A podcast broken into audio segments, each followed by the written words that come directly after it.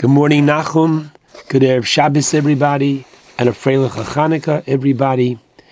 Tomorrow we have the privilege of reading Parshas Miketz. It is Shabbos Chanukah. Before we talk about Miketz and Chanukah, I think it's most important that we review that Amir Hashem this afternoon, we before we light Ner Shabbos, we light Ner Chanukah. Now, it's important that you understand why this afternoon at approximately 4:20 you cannot light the Ner Chanukah of the small colored candles. The reason for that is they burn for approximately a half an hour. A half an hour after 420 today will bring you to 450, and that is not yet the time when the mitzvah of Ner Chanukah kicks in. The rabbis tell us that we are to light Ner Chanukah at the end of Shkia, the end of sunset, meaning when the stars come out, which would be approximately 515, 520 in the New York area. And therefore, your candles have to burn for approximately a half an hour after 515. In order for that to happen, you have to light at 420 oil or candles, which will be sufficient to go for at least an hour and a half. And therefore, use tonight for your Hanukkah candles a Shabbos candles if they can fit in your menorah. If your menorah does not take Shabbos candles, then let me teach you something. You don't need a menorah. Take these small tea lights, which burn at least two hours, line them up in a safe place. If it's on the windowsill, put tin foil carefully, line them up, make sure it's safe, and light them there, and have seven in a row and the shamash a little bit off to the side.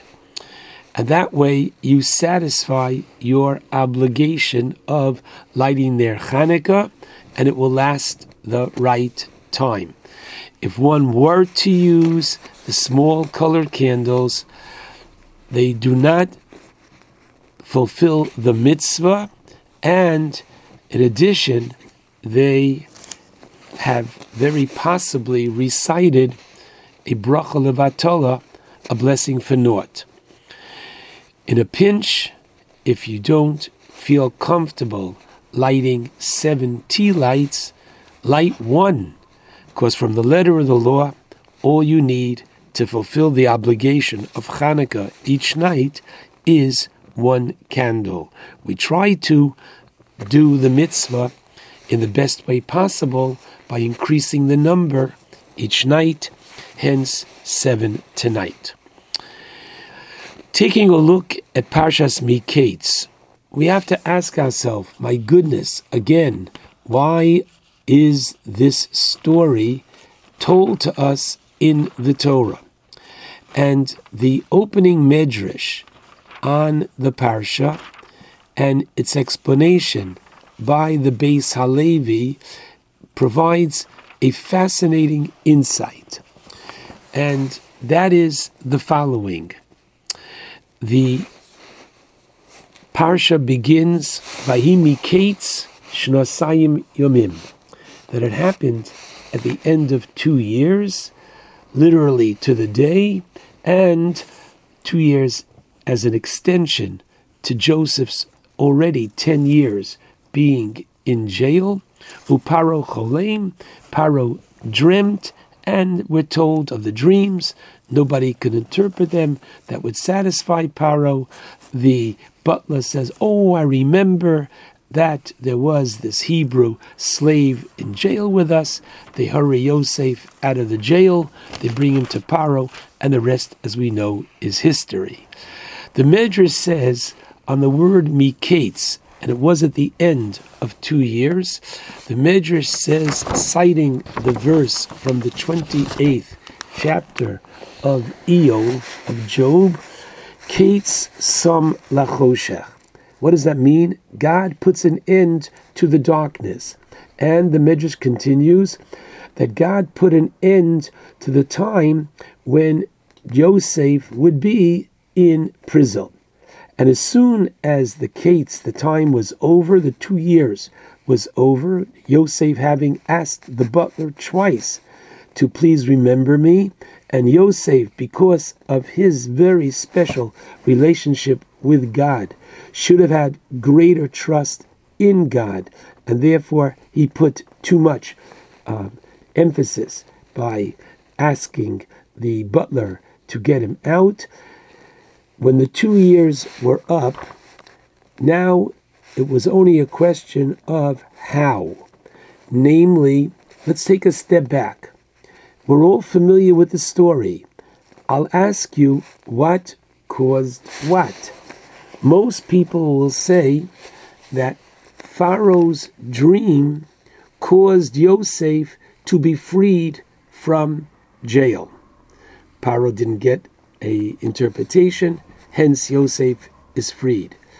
The Medrash is saying, says the Beis Halevi, once the two years were up, Yosef is getting out.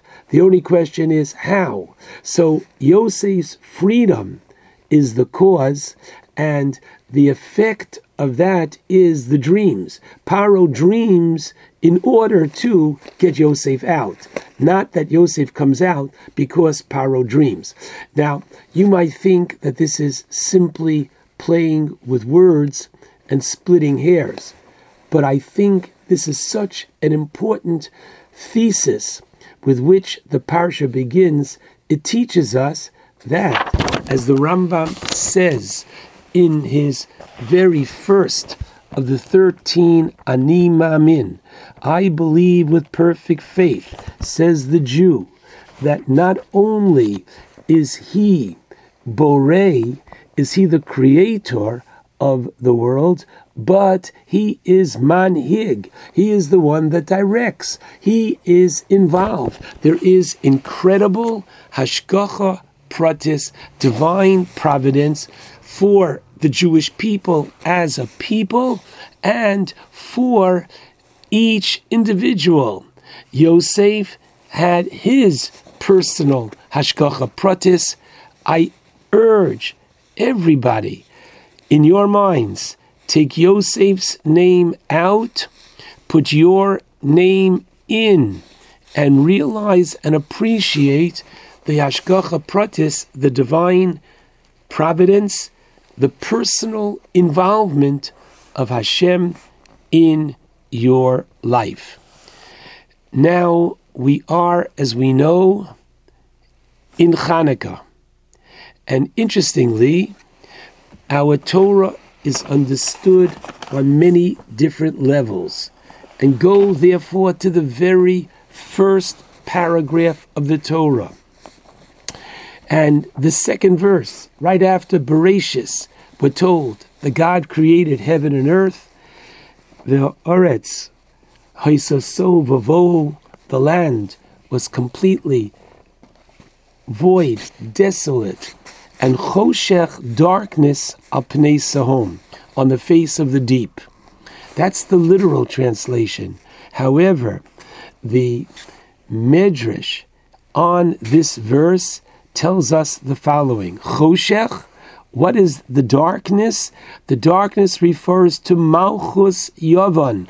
The Torah is hinting that right away at creation, built into this world, is on the one hand the kingdom and the government of Greece and the Syrians. Sheikh Shicha Eineim Shel Yisrael. Literally, they darkened the eyes of Israel with their laws. that they told the Jewish people, Kisvu, al Keren Ashor, write on the horn of the ox, Yisrael, that you renounce your belief in the God of Israel. Now, the ox in yesteryear, the work animal, the animal which carried themselves and their possessions, it was like our modern cars, SUVs. It's incredible. Nothing's changed. The horn of the animal, they would decorate and put various slogans on, akin to today the bumper sticker. What was the bumper sticker that they made the Jews put on their oxen? We renounce our belief in the God of Israel. Now you have to ask yourself, why? Why should that have bothered them so much that we believe in the God of Israel? And the answer, I believe, is found in the Al Hanisim prayer that we're saying and we continue to say through Sunday. And on Shabbos, you must wash. For tonight and tomorrow lunch, you must. For Shaloshudis, you, you should. And therefore, be careful when we recite the Birkas Hamazon tonight. We say Ritzei as well as Al Hanisim. And what we are taught in the Al Hanisim, what did they want to do? They wanted Lahaviram Mechuke Ritzonecha. They wanted to cause the Jewish people to completely stray from your chukim, from your statue, from your laws without a reason.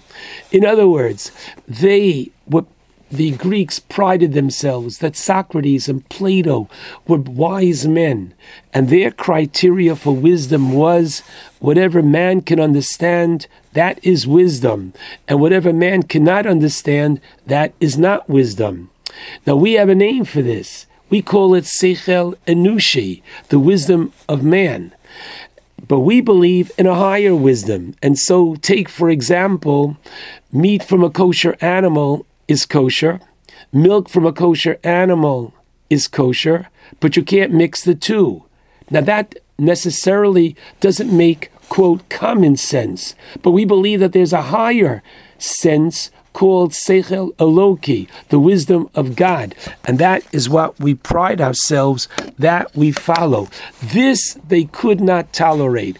And so, why were they against Shabbos? They're not against a day of rest. If a person would simply relax and each one would do their own thing. This one would play golf, and this one would putter in the garden. No, they were against Shabbos Kodesh, the fact that Shabbos is holy and it has restrictions, and there are certain things that you are not permitted to do creativity. That they couldn't understand because that doesn't come from man. Why were they against circumcision? They were against circumcision because they put man at the center of the universe. They glorified the body, and they had their athletes and others playing in the nude. And we, the Jew, believes in tznius, in modesty, in in saying that the body, aside being from something of beauty, is also something holy, and hence it is to be covered. Bris Kodesh is what the Moel says prior to uh, the circumcision. Why were they against the Jewish calendar? Because the Jewish calendar is that which we have the capacity to infuse sanctity. The Sanhedrin would pronounce Rosh Chodesh by saying Mukudash HaChodesh Mukudash, that the new month has been established and declared sacred. The ability for the Jew to inject sanctity into all aspects of his life, this is what the Greeks oppose, and this is what the Choshech, the darkness, that they unfortunately spread. They had this darkness in the sense that they caused, unfortunately, many Jews to assimilate. And perhaps, my friends, think about this. The rabbis teach us that God never does a miracle for no reason. Why did he bring a miracle at this time of the oil? Because the military victory, which was certainly a miracle, people could always say, well, well, we had the home court advantage. You can come up with all kinds of possible reasons. But here, it was very clear that this was supernatural, showing the Jews, showing the rest of the world that there is a higher power, a very strong connection between Miketz and Hanukkah. Both of them personify Hashgacha Pratis, God's involvement with the Jewish people, mankind in general, and then very specifically with each and every one of us. Taking this opportunity to wish each and every one of us, Nachum and his family, and all your respective families, a very meaningful, enjoyable Shabbat and uh, Hanukkah rather, and a Shabbat Shalom to all.